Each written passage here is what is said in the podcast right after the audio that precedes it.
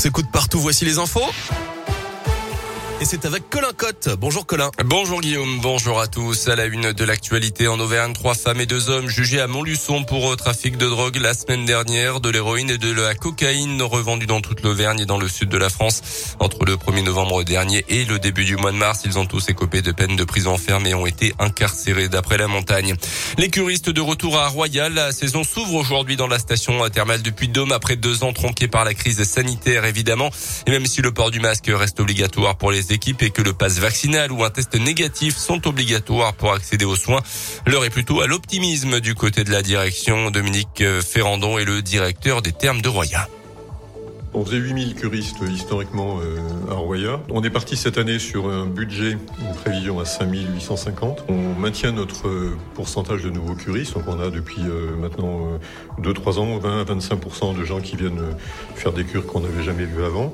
Et on les a encore cette année. Et puis par contre, on retrouve cette année nos curistes de 2019 que eux, en fait, on n'avait pas vu depuis deux ans. La crise sanitaire les inquiétait un peu, certainement. Et de l'autre côté, ils nous disent on est content aussi de revenir parce que depuis deux ans, en fait, on souffre parce qu'on n'a pas pu avoir de traitement pour nos affections de longue durée. La saison doit se terminer le 29 octobre. Dans la région, le verdict est attendu ce soir dans le procès de Mamadou Diallo devant la cour d'assises de l'Ain à Bourg-en-Bresse. Cet homme de 32 ans est jugé depuis la semaine dernière pour la mort tragique d'une postière de 41 ans. C'était en 2008, tué de 28 coups de couteau dans son agence postale. L'ancien espoir du cinéma français Gérald Thomasin avait été un temps le principal suspect dans ce dossier avant de disparaître mystérieusement à l'été 2019. Dans l'actu également, le retour possible du Covid-19 avec cette nouvelle vague en Chine. En ce moment, 13 000 cas en une journée dans le secteur de Shanghai. C'est du jamais vu depuis la première vague de l'épidémie il y a deux ans. Les autorités locales annoncent qu'il s'agit d'un nouveau sous-variant d'Omicron. Pas plus de détails pour l'instant, mais aucun décès n'a été recensé pour l'instant. En attendant, la quasi-totalité des 25 millions d'habitants de Shanghai sont confinés depuis ce week-end.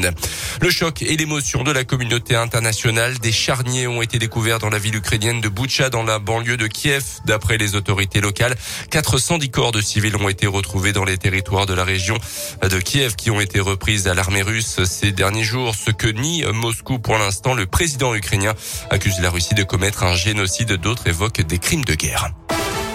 Les sports en plus légèrement avec du foot. La défaite encore une pour le Clermont Foot. 3-2 contre Nantière.